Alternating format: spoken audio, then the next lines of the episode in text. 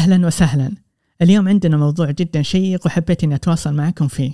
وهو عبارة عن كتابة الإيميل إلى العملاء. فأعطوني رأيكم بعد ما أتكلم في هذا الموضوع.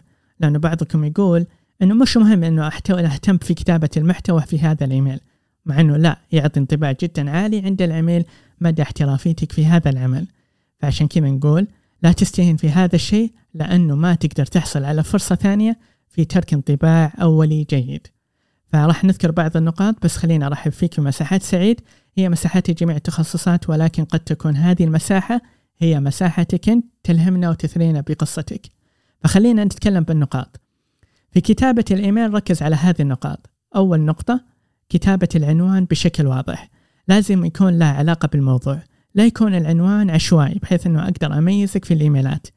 النقطة الثانية السطور جدا مهمة لأنه أنت ما تكتب رواية. فعشان كذا ممكن تبدأ في المقدمة بعدها السطر الثاني محتوى الرسالة والسطر الثالث هو الختام النقطة الثالثة حاول قد ما تقدر تخلي الرسالة بسيطة جدا لا تعقد الرسالة وخليها بسيطة بحيث أنها توصل مفاهيم جدا سريعة النقطة الرابعة اقرأ الرسالة بصوت عالي وشوف نغمة الرسالة هل هي حادة؟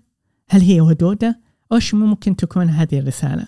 فمن خلال قراءتك بصوت العالي راح تفهم إيش نغمة الرسالة النقطة الخامسة تجنب تضيف أشياء غير مهمة جدا.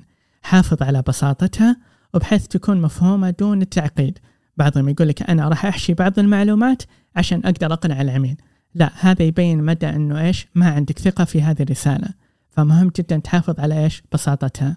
النقطة السادسة أهم نقطة هي بعد ما تكتب الرسالة حاول قد ما تقدر يكون عندك توقيع ثابت بحيث أنه كل الإيميلات تستخدم هذا التوقيع. ليش؟ لأنه راح يبين أنه مدى احترافيتك في هذا العمل. فحنا ممكن نبدأ الرسالة من وين؟ الموجهة إلى من؟ مثلا المكرم سعيد الصالح المحترم. ثم تبدأ بالسلام عليكم والبسملة ثم تدخل على الموضوع على طول ثم بعدها تقول مثلا تحياتي وتقديري سعيد الصالح وتحط توقيعك. فهذه مهمة جدا في بناء هيكلة الرسالة. فنرجع نذكركم مرة ثانية أنه عندك فرصة واحدة تترك انطباع أولي ممتاز وهذه الفرصة ما تتكرر أبدا. شكرا لكم على حسن الاستماع وإن شاء الله نلتقي في فويسات أخرى في مواضيع جدا شيقة.